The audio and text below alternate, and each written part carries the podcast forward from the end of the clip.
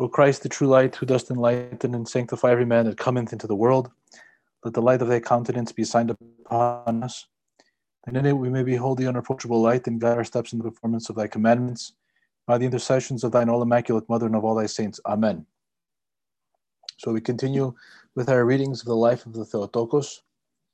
last time, two weeks ago, we were uh, discussing the end, the meeting of our Lord in the temple uh, where he was taken 40 days after his birth. Uh, and he was uh, fulfilling the command that all firstborn of a woman, all male firstborn of women, are dedicated to God. And the next chapter in the book has to do with the uh, the, the slaughter of the 14,000 innocent children. As we read a couple chapters before, we know that the three wise men who were Persian magi. The magi were a particular group of scholars uh, who were very influential in the Persian Empire, which was the main rival of the Roman Empire at the time. Um, they had passed through Jerusalem and then inquired about a Messiah, because of course they they were the intellectual descendants of the intellectual inheritors of Holy Prophet Daniel um, many centuries before, who was very wise. He was a prophet and had taught the Magians, which is the group of Magi, um, some of the truths about the one God, including the prophecy of the Messiah. And so they had seen the star in the sky. They went through Jerusalem. They inquired. Herod, of course, noticed them because they were very important people. They were part of the council that elected the Persian king. And so Herod brought him to his palace. Herod was, this is Herod the Great. Herod the Great was um, the king of uh, Judea, uh, and he had replaced the native kings, the Israelite kings, the, the dynasty of kings called the Hasmoneans, who were uh, came to power in Judea uh, after the rebellion of the Maccabees. We have the book of the books of the Maccabees in the Old Testament that tells about their story, how they um, rebelled against the Greeks who uh, ruled the uh, Seleucid Empire, which controlled Judea at the time in Syria and large parts of Mesopotamia. So the Hasmoneans were actual Jews. Um, but Herod the Great came to power uh, in 40 BC uh, and he was installed. He became governor of Galilee. By this time, the Romans had come through. Um, and in 40 BC, he was elected by the Roman Senate to be the king of all of Judea. Right? And he wasn't an Israelite, he was an Edomite. Uh, the Edomites were an ethnic group that was related to the Jews, to the Israelites. Um, and uh, they spoke a similar language, and they were uh, they were considered to be um, descendants of Abraham. Um, and they're the descendants of Esau, in particular. And so, but they were not Israelites. They were semi barbarous, in other words. Um, they had not kept the law. Um, they were not in the inheritance, in the direct inheritance of, of Abraham, even though they were descendants of Abraham, because they had not kept the same faith. And so Herod is an outsider who's been installed by outsiders, by Romans as the king of Judea. And so um, the presence of Persians is interesting in itself, But the news about the birth of a Messiah is particularly troubling uh, to Herod because Herod knew that the Messiah was the king of Israel. He was a legitimate Israelite king. And so, like any illegitimate ruler, he was troubled and and um, and seriously dis- uh, uh, threatened by the possibility that he could be overthrown in order to be replaced by a real Israelite king. And remember, the Israelites at the time, the, the Jews, Israelites, Jews, Judeans are all the same people. Uh, they expected not just the coming, well, they expected something specific of the Messiah. They expected the coming of a political ruler who would restore the empire of David. Um, and uh, and this who he would be from the house of David, right? Because he was supposed to be a descendant of David, and so the legitimacy of the Messiah was was unquestionable and was much greater uh, than that of of Herod. And if you remember, the uh, the three magi bypassed Jerusalem on their way back uh, when they returned back to Mesopotamia. And uh, Herod was in complete confusion as to what was going on. Right? There was a complete uh, blackout of information. And so, being illegitimate, he panicked, didn't know what to do. Uh, unfortunately, he came up with a plan.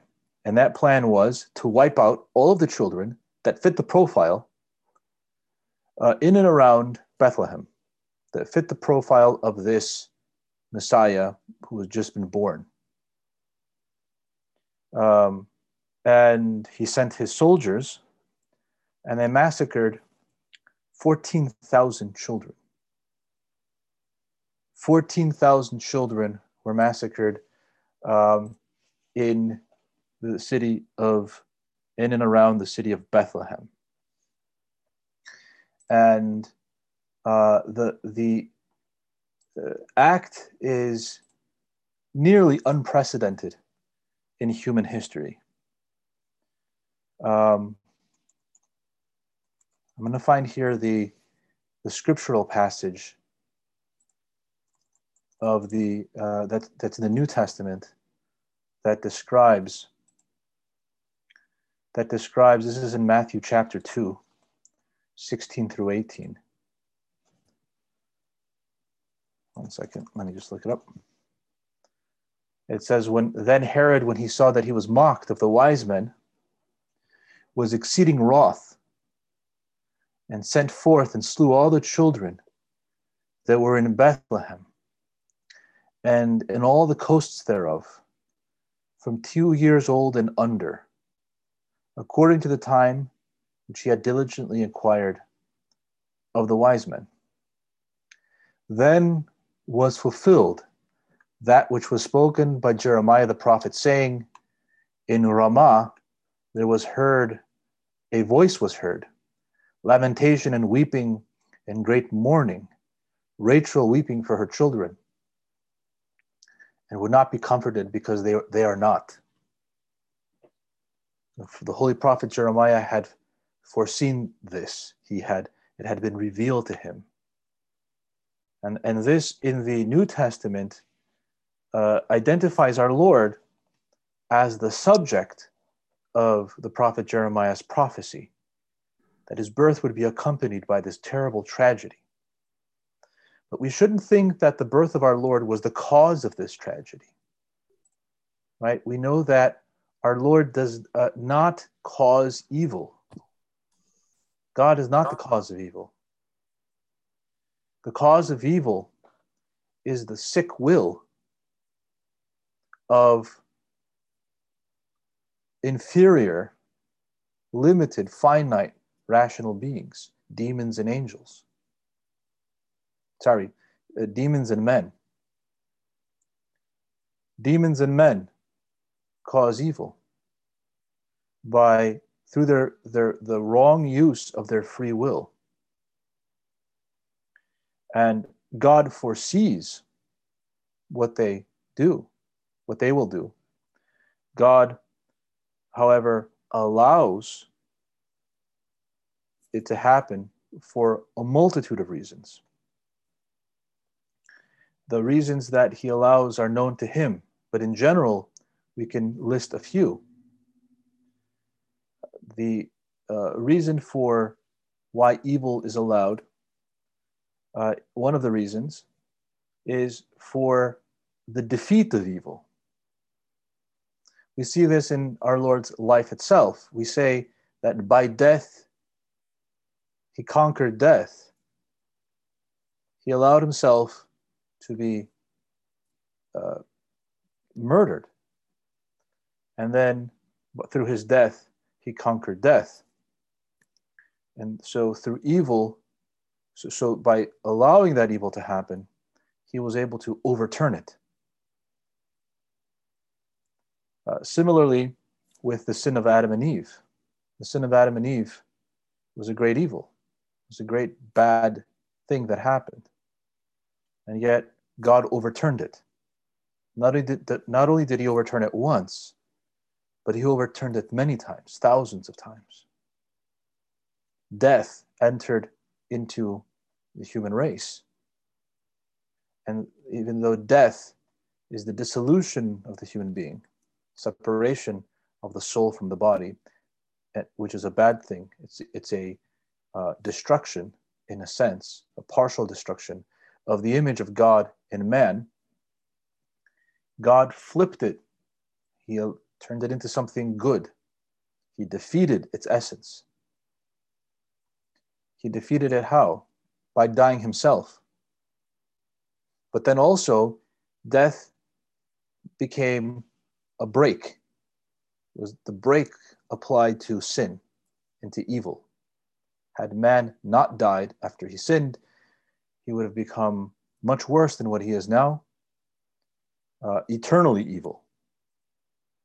But death, the dissolution of the body and the soul, the, the breaking apart of that unity, uh, prevented that great evil, that great harm. But not only that, death allows us to escape and to finally reach the end of our race, to escape from the clutches of evil. We have to be ready for the moment of our death. But, but once we reach that end, we know that it is temporary. Death has been defeated.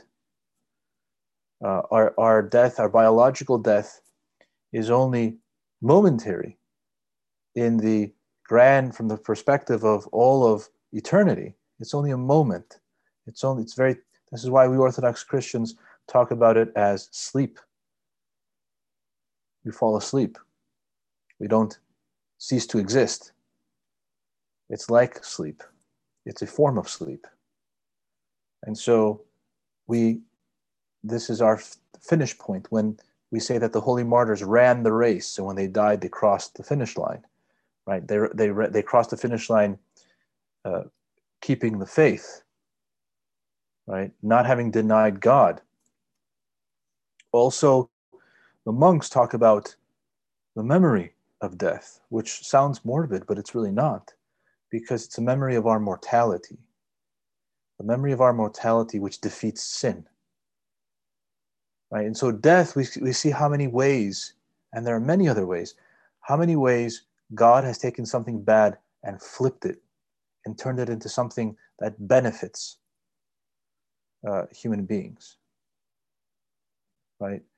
Um, there are reasons, the, the reasons that God allows for these things to happen are known to him alone, as I said before. But in the case of the 14,000 innocents, uh, the Holy Church sings on uh, a few days after Christmas they're in their canon and says that they, they were illumined because of the blood of their martyrdom. It says, When thou wast born of the Virgin, O pre eternal Lord, thou didst become a babe in thy goodness. A choir of babes, a choir of babes were admitted by virtue of the blood of their martyrdom, their calm souls illumined O thou who art most just, and thou hast made them to dwell in the mansions of everlasting life, where they denounce the malice of Herod and his most cruel insanity. So it says that a choir of babes were admitted to paradise, into the kingdom of heaven, by virtue of the blood of their martyrdom, and their calm souls were illumined. And so the evil that happened to them uh, was minuscule compared to compared to the good that happened to them. The great good. They fulfilled they were, their entire being was fulfilled. The purpose of their existence was fulfilled right they reached the kingdom of heaven and their souls were illumined this is what we're created for our souls to be illumined and so god allowed this great evil in order to bring about even greater good. But he was not the cause of this evil. The cause of this evil was Herod. And Herod will, in fact, was punished and will be judged. Because we know from tradition that Herod died very soon after, uh, and he died a very painful death, a terrible, horrible death. And so, in a certain sense, he was punished, but in another sense, he hasn't been punished yet because he will be judged when our Lord comes to judge the living and the dead. But let's examine Herod as the cause of this evil a little further. What, what was the cause of why did Herod want to do this? Well, we can come up with political explanations. Well, he politics. He wanted to remain king. Yes, it's true. But ultimately, it was out of self love. Self love is the root of all the passions and the vices. Now, I don't mean self love in the sense of uh, taking care of yourself. Uh, there are blameless forms of self love, right? In particular, the blameless form of self love is respecting yourself, taking care of yourself. Why? Because we are created we are living and breathing icons of God. And so, love for the self in this sense is love for God. We are living and breathing images of God who are called to attain to his likeness. So uh, that's that's very significant and we have to we have to love God and love our neighbor like ourselves, which also means to love ourselves in this blameless and passionless way. The love of self means something else in the, in the, in the negative sense. Love of self, in this sense, is the love of the flesh, the love of the passions, the love of our pride, the love of our, our the image of ourself, the worship of the self. And not really the worship of the self, but the, the worship of a delusional image of the self. We're attached to our delusion about ourselves. Right? This is ultimate disconnect from reality, but it's the source of all of our sins. We, when Adam and Eve fell, they became subject to death. And being subject to death, being mortal, they then became self loving in the negative sense because how do you preserve yourself from dying? Well, there are, of course, there's a blameless way of doing it, but there's also the blameworthy way. And so all of us, the rest of us who are descended from them, that, that's our that's our the natural progression of the human psyche and the human spiritual uh, spiritual condition after the fall. Because of death, we sin, we fall into self-love, and that self-love generates passions and those passions then generate sins sinful actions and we're con- constantly separated from god and so herod out of his self-love because he did not want to give up his comforts he did not want to give up his power he did not want to have an alternative vision of himself a real vision of himself but had this delusional vision of himself and really worshiped that as an idol even though he claimed to be a worshiper of the one God, He wasn't really. He wasn't literally, really, uh, because he also dabbled in other things. Uh, but ultimately, he was a self worshiper. Uh, and uh, the Holy Fathers also say that self love is the source of polytheism. So the two things go together because we become attached to these things that serve the self and we deify them. We're already, when we, when we worship ourself, we worship something created, which is idolatry. And then the next step is to worship the things that serve the self, that serve our passions, to worship the passions themselves and be attached to them. That's polytheism. And it's from there that all the polytheistic religions are derived. So, out of self love, he slaughtered these 14,000 children, these innocent children. Right? We say they're innocent because it's literally true. They, they did not have, they were not, rather, they were not guilty of any crime that would have justified such a punishment to be put to death. Um, they were, uh, in fact, were completely innocent of all crimes. They were bearers of the ancestral sin, like all of us. But the blood of their martyrdom, the fact that they were slaughtered for Christ, in the place of Christ, uh, washed away, because we say that the blood of martyrdom is a type of baptism. That's what the Holy Fathers say. That the blood of martyrdom is a type of baptism that washes away even the ancestral sin, because you know many of the uh, martyrs of the ancient church were not baptized. They were still catechumens. They were still learning about the faith, and they, and God provided that they become martyrs. They they were captured by the authorities, tortured, and then put to death. And they kept the faith, did not deny Christ, and their blood was their martyrdom. Uh, and so the same thing is true of these of these innocents. The blood that they spilled was their martyrdom.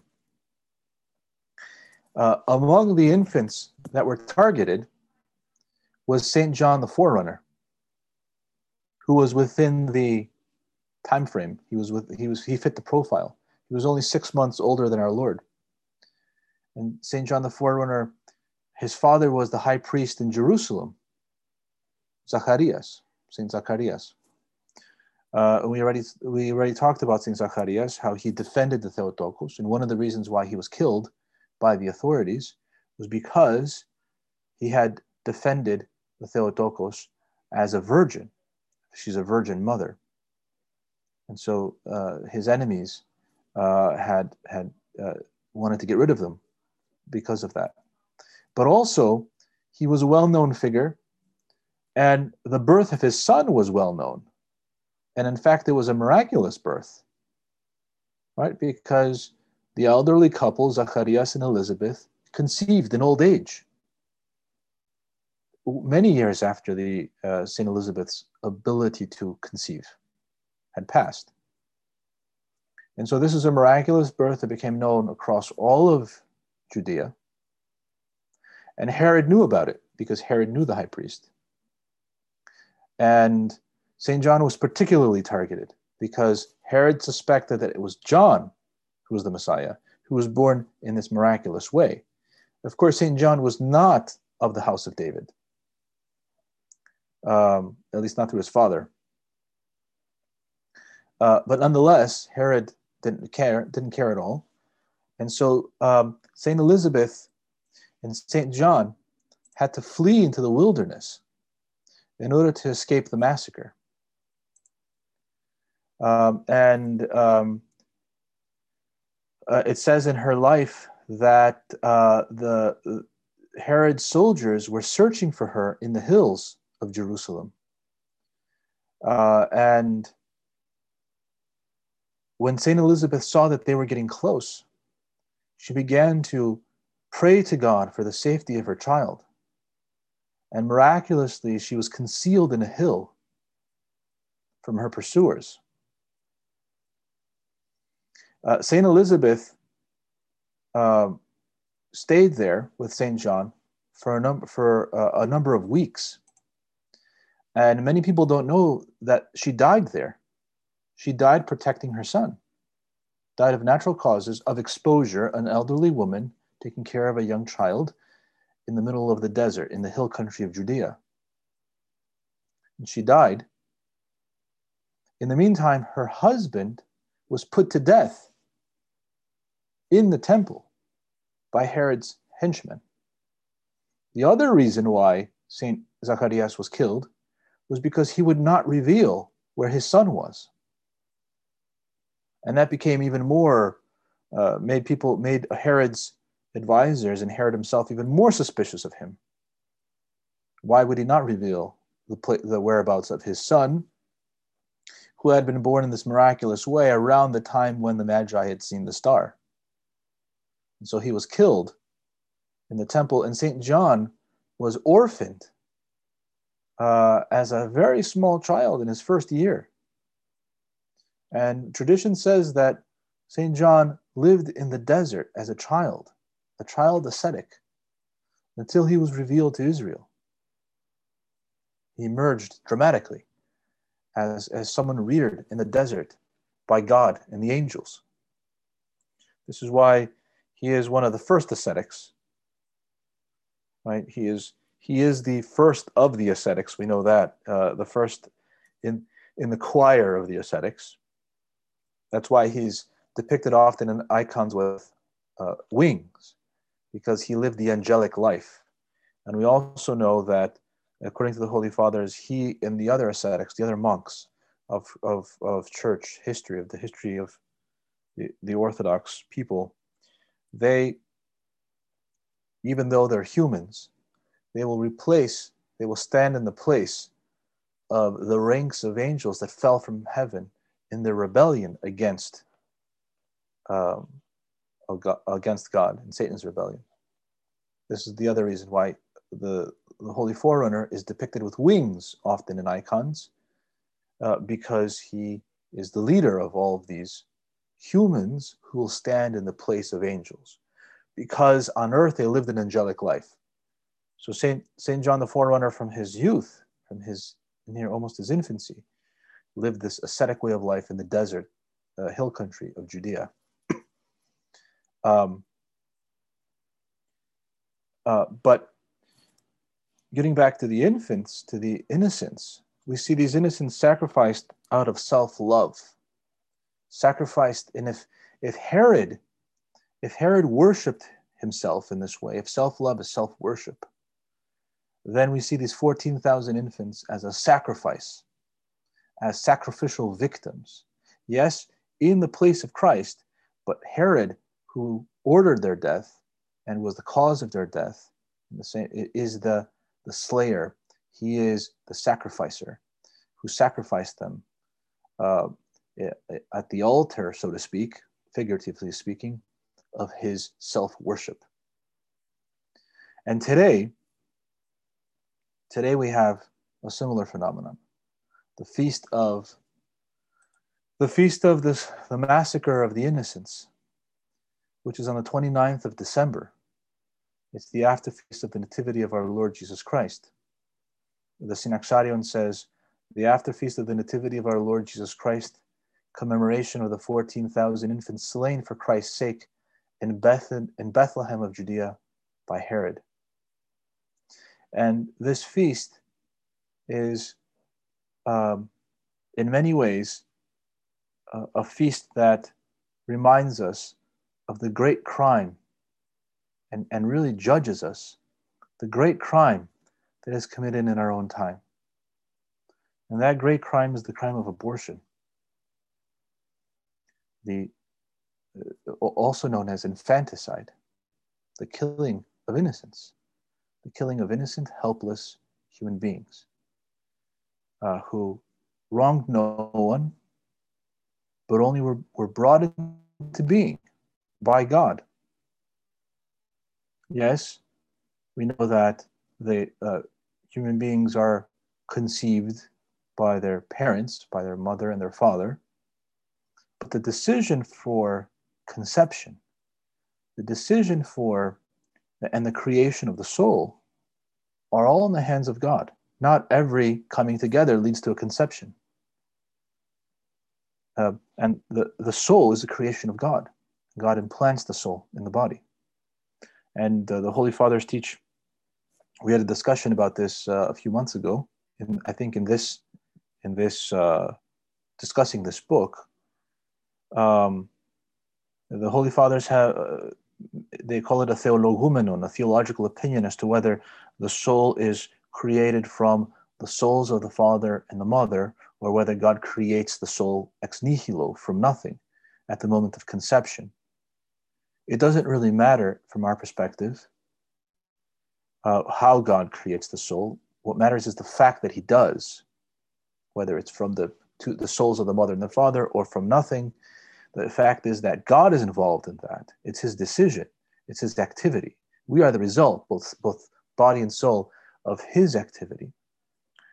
Um, and life starts right at that moment, at conception. The what we can say is that abortion is a sacrifice. It's a form of sacrifice, and that these children are victims. They're sacrificial victims. We think of victims as the victims of crime. Yes, that's true.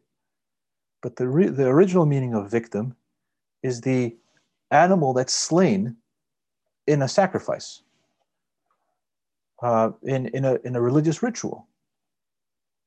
Right? In most societies prior to the uh, coming of Christianity, uh, sacrifice, animal sacrifice, was an important part of religion.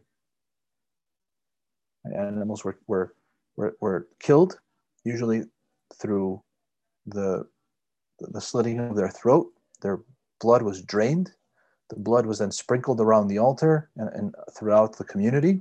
This is the ancient Hebrews, but all Israelites, but also others like the ancient Greeks and the ancient Romans did it in the same way. Um, and so that animal was slain for the sake of the deity, for the sake of the demon in the pagan uh, nations. Right? So a victim, the victim is slain for the sake of some kind of, of the object of worship to, to be uh, direct, to be to, to, to describe it simply. The victim is slain for the sake of the object of worship. So the 14,000 the 14,000 innocents were slain for the sake of Herod's self-worship. In the same way, abortion happens for the sake of self worship. Why? Because we consider it as a society a burden. Uh, we've told young women that um, it's their particular burden to be children, uh, to bear children, um, and that that's a form of bondage. Um, we've told people as a society, we've told young women as a society that um, uh, bearing children is something that will uh, actually retards your progress, keeps you back.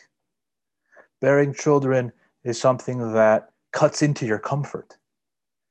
Bearing children uh, requires sacrifice, the self sacrifice for the sake of someone else. Bearing children requires the cutting off of the passions. Bearing children requires a complete transformation of the self. Bearing children requires repentance. We don't say that as a society, but it's true. This is, this is the reality. Bearing children requires repentance, requires self sacrifice, requires cutting off of the passions. And it's that that's the problem the cutting off of the passions. The, the coming together is because of passion. And then the slaying of the child is because of passion.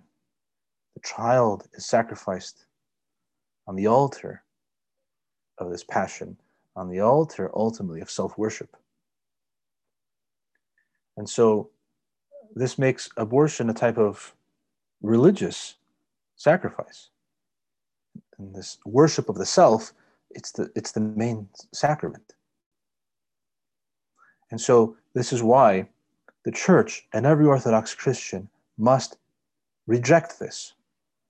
If you don't have the ability to describe this, to defend this position to your friends or to your neighbors, to your family, then at least in your heart, never accept it. Do not live by this lie that it is a woman's right to end the life of an unborn child. Do not live by this lie. Keep it out of your heart. Know the truth.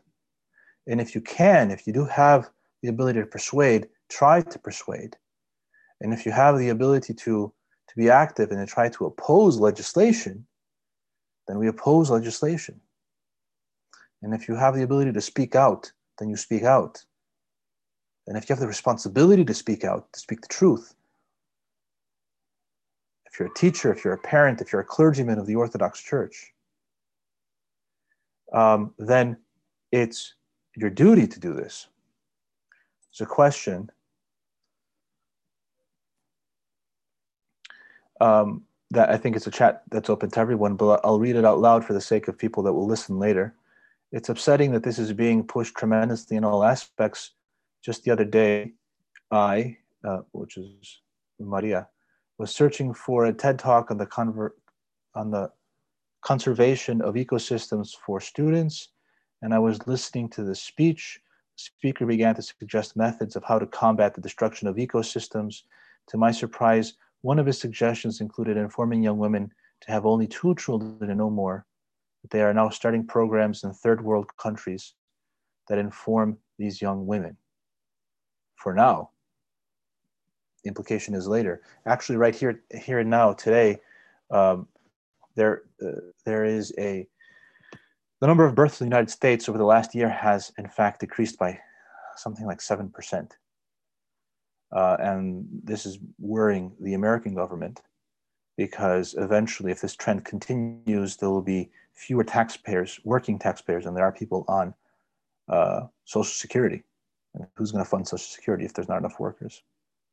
But this idea that humans negatively impact ecosystems is, of course, not just absurd on the face of it, just by their existence, in other words. Yes, we can obviously negatively impact ecosystems if we, if we live in a, in, in a, in a hubristic way, if our life is a hubris, living in excess, right? Uh, being addicted to all the material things that we ha- we're addicted to, and demanding to have them all the time, of course, leads to uh, ecological destruction. But that's not how we have to live. But the idea that just by existing, we have a negative impact on ecosystems is absurd on its face, and it's it's blasphemous in, in essence. It's blasphemous that God created to say that God that, that the world that God created for human beings to rule over not to destroy, but to rule over, to manage, to take care of, to in fact unite creation with God. That's our role, our special role. This is why God became a man. One of the reasons why he became a man. Um, and this is why we have the priesthood. Human beings have the priesthood, not angels. Um, but uh, the thing is that the idea that the that we can justify abortion on the basis of of environmentalism and saving the environment is absurd. This is based also on the myth of overpopulation.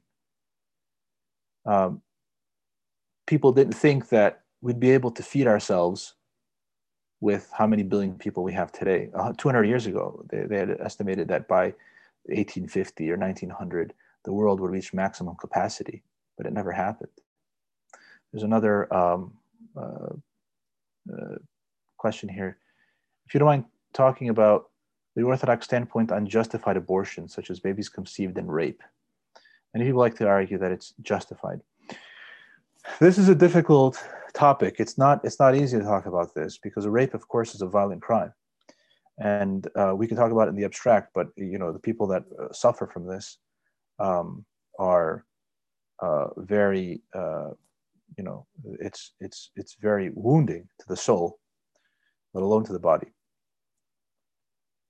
but i think that we have to go by what our lord says And, and, and what our Lord says is a remedy. It's a remedy for the soul and for the body. Um, because he says that when a woman bears a child, she's in tremendous pain. But then when the child is born, the joy that she feels for bringing a man into the world is so great that she forgets this pain. Right? And so we have to know, uh, we have to believe that our Lord speaks to everyone in this. He speaks to the mother who's conceived, who, who's, who with her husband conceived the child. He speaks to the mother who lost her husband after the child was conceived. He speaks to the mother who, whose husband abandoned her after the child was conceived. He speaks also to the mother who was raped. That, that this is that the birth of the child, the creation of new life, is never evil. It's never evil.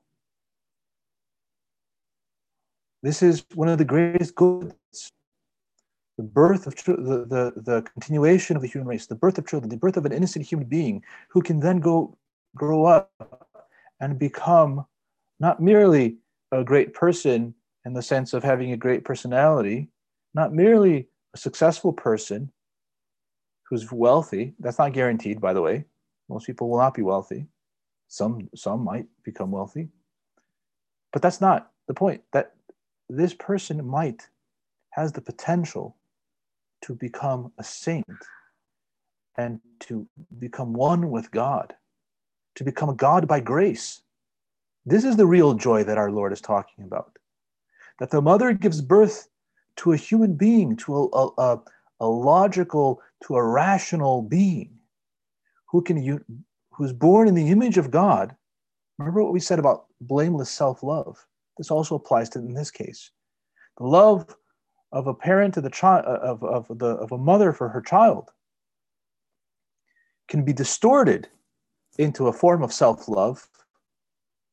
But the true love of a mother for her child is the love of the image of God in the child. The veneration of the icon, the living and breathing icon of God and that this child is born with this tremendous potential to attain the likeness of God, to draw inside himself all the divinity of Christ and become one with Christ and to sanctify those around him. This is the joy that our Lord is talking about. And this is the joy that makes someone forget, a woman forget the pain. And this is the joy that heals and to cut that off, to cut that off, um, is uh, actually works against the purpose of healing. Right? It, it compounds the evil, it adds evil to evil. Two wrongs do not make a right. That's basic. Um, that's part of the natural law, actually. That's the law that the, the form of morality that every person on this planet uh, feels, if they haven't deadened their conscience, if they have a, a live conscience, or at some point in their life they do this, that two wrongs do not make a right. Right? There's no way to right that that evil by. And remember what we said earlier about how God allows evil to happen for, for purposes that He understands alone, but we have to have the faith and the hope that He'll out of that evil, He could take that and, and completely flip it and this is also true of one of the reasons why abortions happen is because children will be born out of wedlock. And of course, fornication is a, a sin, right? Uh, but the the child born of fornication is not sinful in any way. In fact, that's the antidote that corrects. That corrects the passion. It's a corrective. So we see exactly here how God can take an evil like fornication and turn it around. turn it around and provide a corrective. And what is this corrective for? Is it for momentary happiness? No. Is it for some kind of comfort, a momentary earthly comfort? No. The corrective is has an eternal tra- trajectory. All that God, everything that God does in his providence, he does in order to bring about the salvation of people, the salvation of human beings. And so if God allows this to happen, then he has he has this uh, that, then he brings about great good from it. There are saints that were both born out of wedlock and also the children of rape. Uh, and, and they're great saints. And so this is something that we have to take into consideration that life is holier than anything else. Life is greater than evil. Life is worth more than evil. It outweighs all things. It's the one. It's the greatest good. Apart from apart from jo- joining with God, which is the the ultimate good, right? The purpose why we're created.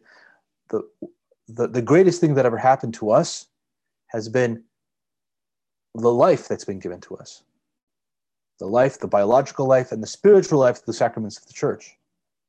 These are all great things. Um, and so we have this, uh, we have uh, abortion. There are also a number of, uh, uh, the abortion, of course, is a major bioethical question because it also involves the use of medicine and medical technology, uh, not in a good way. Some people think that medicine is an absolute good, but it's not an absolute good. It's a more, it's morally neutral because it, be, could, could be used for good or for evil. And of course, Orthodox physicians strive to use medicine for good and guard themselves from ever causing any harm. Do no harm is, even the ancient Greeks understood this, is the maxim of, of true medicine. But there are major bioethical questions confronting us today. Uh, connected to abortion is the whole question of the um, uh, fetal cells that are derived from abortion, uh, that are used in experimentation, that are trafficked, and that are used uh, for the uh, production and the testing of various pharmaceuticals, including the vaccines that we are people are thinking and talking about today. At least um, all of the vaccines are implicated in this. Uh, the COVID vaccines, um, Pfizer and the Moderna vaccines uh, do not, from what I've read, do not have cells derived from abortion in them, but researchers used cells derived from abortion to test them. And so there's a moral implication there. Um, other vaccines, such as the Johnson and Johnson vaccine, do have these cells. We have to understand how these cells are derived. Right? This is not quote unquote innocent abortion that's happened. No abortion is innocent, first of all. Um, but is, they're not cells derived from the aborted fetus. And a fetus, of course, in Latin just means a small infant. Right? People think it's something else, but an appendage of the pregnant mother, but it's not. It's a small infant.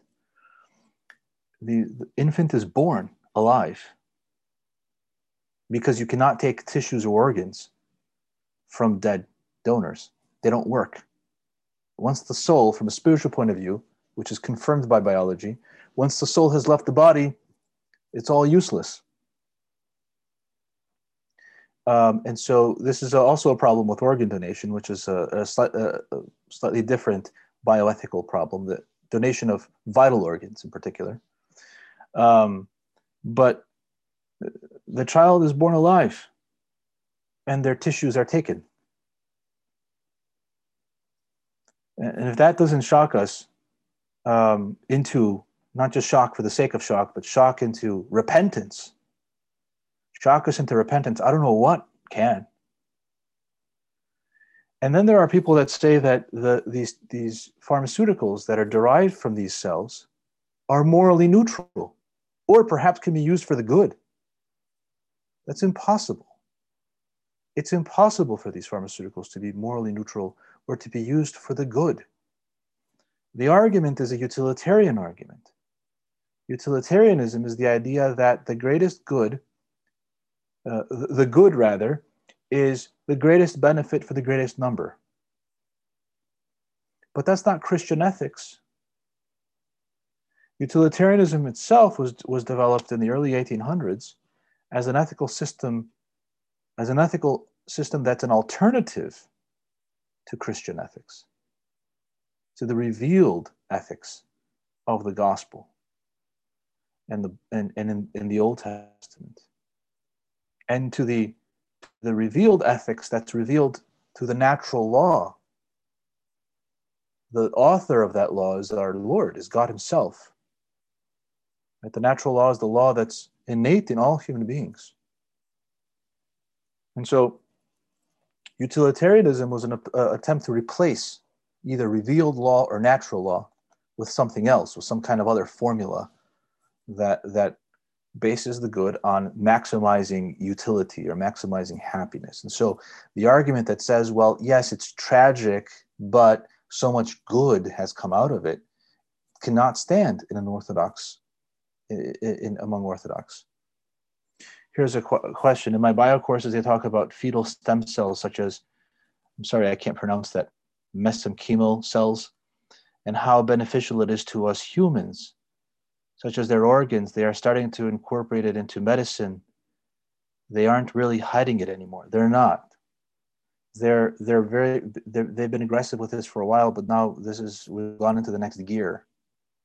Um, this is very problematic because these stem cells were how, how they're they're not donated by someone by someone who knows right? We think about organ donation and, and there are problems with the donation of vital organs but but think about um, organ donation simple organ donation you donate one of your kidneys you have you have the donor is informed and consents informed consent is very important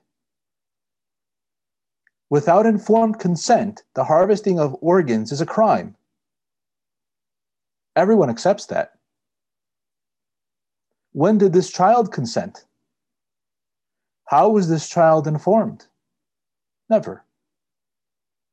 The life of the child was just taken away for the sake of some idol, either the self love of the mother or the uh, for science which has, of course, been deified. This is not real science. Science means knowledge. This is evil. So, uh, knowledge is only, real knowledge is only knowledge of the good because the evil has no essence. Evil has no essence, it's the absence of good. So there's no knowledge of evil. There's only knowledge of good. Ign- uh, evil is ignorance. This is what science is. But science has been deified and it's been used to um, uh, to justify evil deeds. Uh, and so we have to be on our guard. We have to know the truth, what our church really teaches about these things. Um, because we don't want evil things entering into our heart, but we also don't want to be the victims of this. We have to be informed. We don't want to submit our children to uh, medical practices that bring about moral hazard, that are a moral hazard. Um, and St. John the Forerunner, I keep coming back to what he says. Uh, he says that who, who told who told you, us, who told you that you will escape the wrath of God? There's no escape. Our civilization is guilty of this. Our society is guilty of this. And yet, and yet, repentance is the answer. Repentance is the way out. Right? The people of Nineveh were saved because they repented. And, and we are the ones who know this. That means we have to repent. Repent not to save the world, repent to save our souls. And as we save our souls, yes, the world is transformed. Um, another another aspect here with the um, the intake of these cells is that they've these are the victims of abortion they are the victims of sacrifice and in the uh, apostolic the first apostolic council. This is recorded uh, in the book of acts.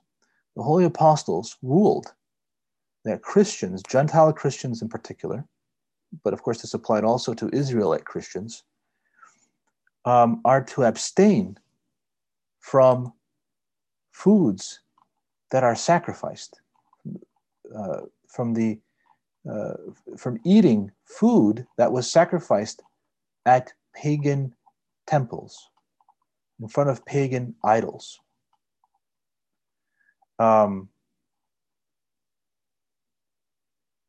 right? It says in Acts 15 abstain from meats offered to idols and from blood and from things strangled.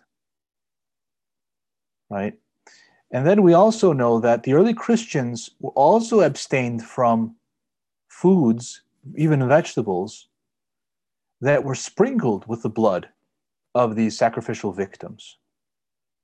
In fact, as we enter the great fast, next, uh, uh, God willing, on Monday, this coming Monday is Clean Monday. A few days later, the first Saturday of Great Lent, we uh, commemorate the miracle of the Koliva of St. Theodore.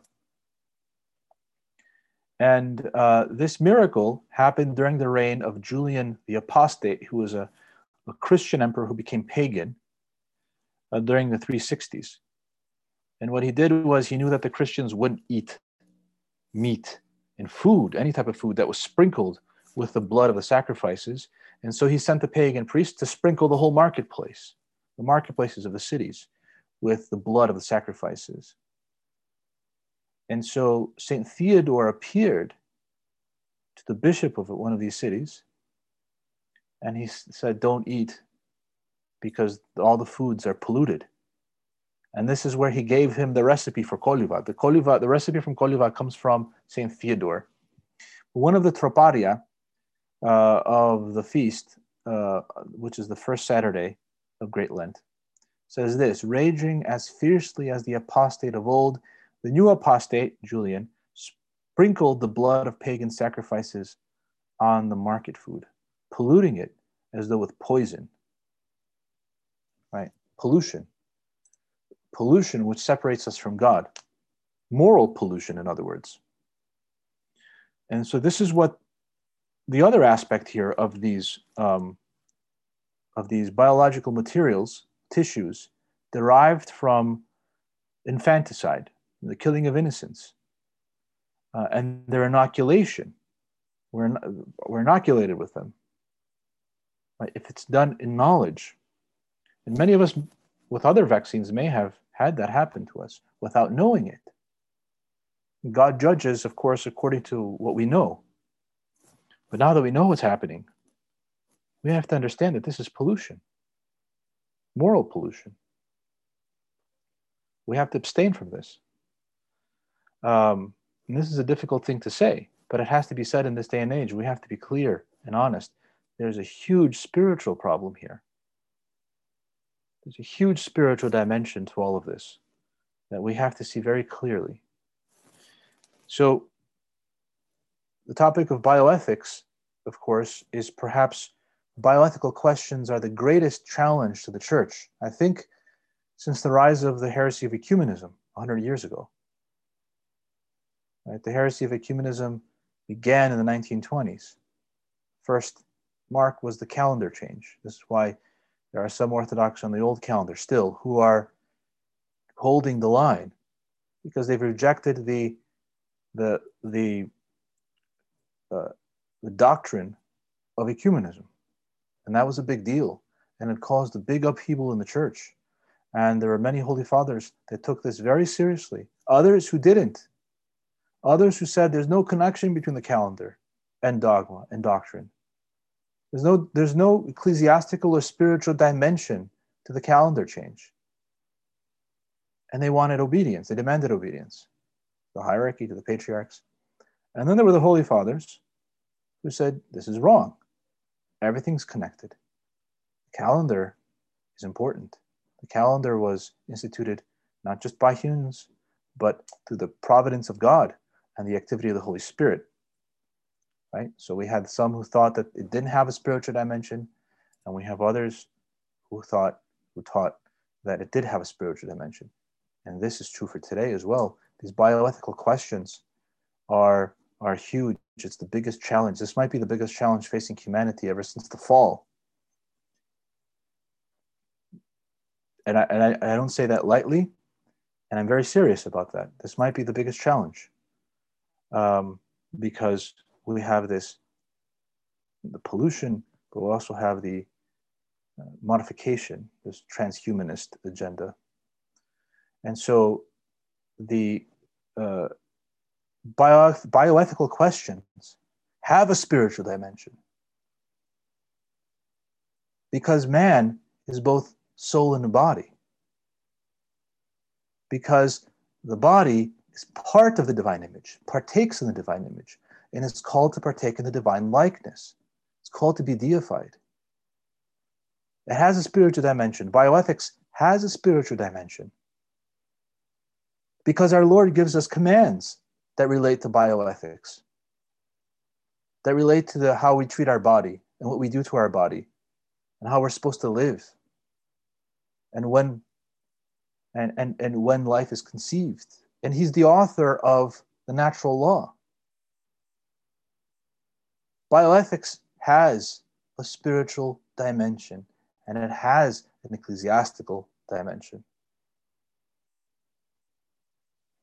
I think if we take seriously the, the feast of the, the martyrdom, rather, the martyrdom of the 14,000 infants, and, and we, we, we meditate on the hymns of that feast. If you go to your Menaion, I can put a link actually to anyone who's interested um, here, here in the chat for the English service. Um, please click it before we close this window because it'll disappear after uh, after we end the session. So uh, click the link so it opens in, in your browser so you have it afterwards and meditate on it and pray to God, pray to the Theotokos. And what I'm going to end with is the flight to Egypt. Our Lord, his mother, his legal father, St. Joseph, and his legal siblings had to flee to Egypt. They had to flee their homeland. They had to go into hiding in order to maintain the integrity of their faith, in order to protect their God, in order to protect life, and indeed the source of life itself. And we have to take a lesson from that. We have to, we have to make sure that we have the spiritual wherewithal to endure something similar the only way to do that is through repentance and through the sacraments of the church. There's no physical training or, uh, you know, uh, academic training that'll prepare us for that. It will all fail if we don't have the spiritual training to prepare ourselves, to purify our souls, to have to have a very clear-sighted view of ourselves, to understand exactly what our passions are and fight against them, to mortify the carnal mind only then will we have the power. So we're a little bit over time, but I do want to leave uh, uh, some time. I do want to take some questions, if there are any questions.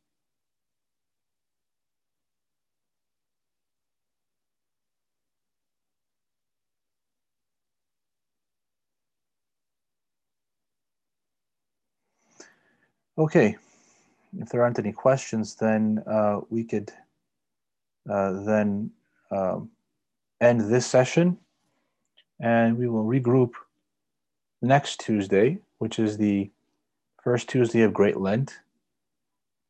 May everyone have the strength, spiritual strength, to begin the fast, uh, to begin this race, this trial. I hope everyone, uh, I wish everyone uh, the greatest gifts from God the, the, crown at the end of this fast, at the end of this race, crown of laurels. Uh, and may uh, we all have some spiritual growth, um, spiritually mature to see the resurrection of our Lord. Everyone have a good night. God be with you. Ευλογείτε, thank you. Ευλογείτε, καλή Σαρακοστή να έχουμε. Καλή Σαρακοστή.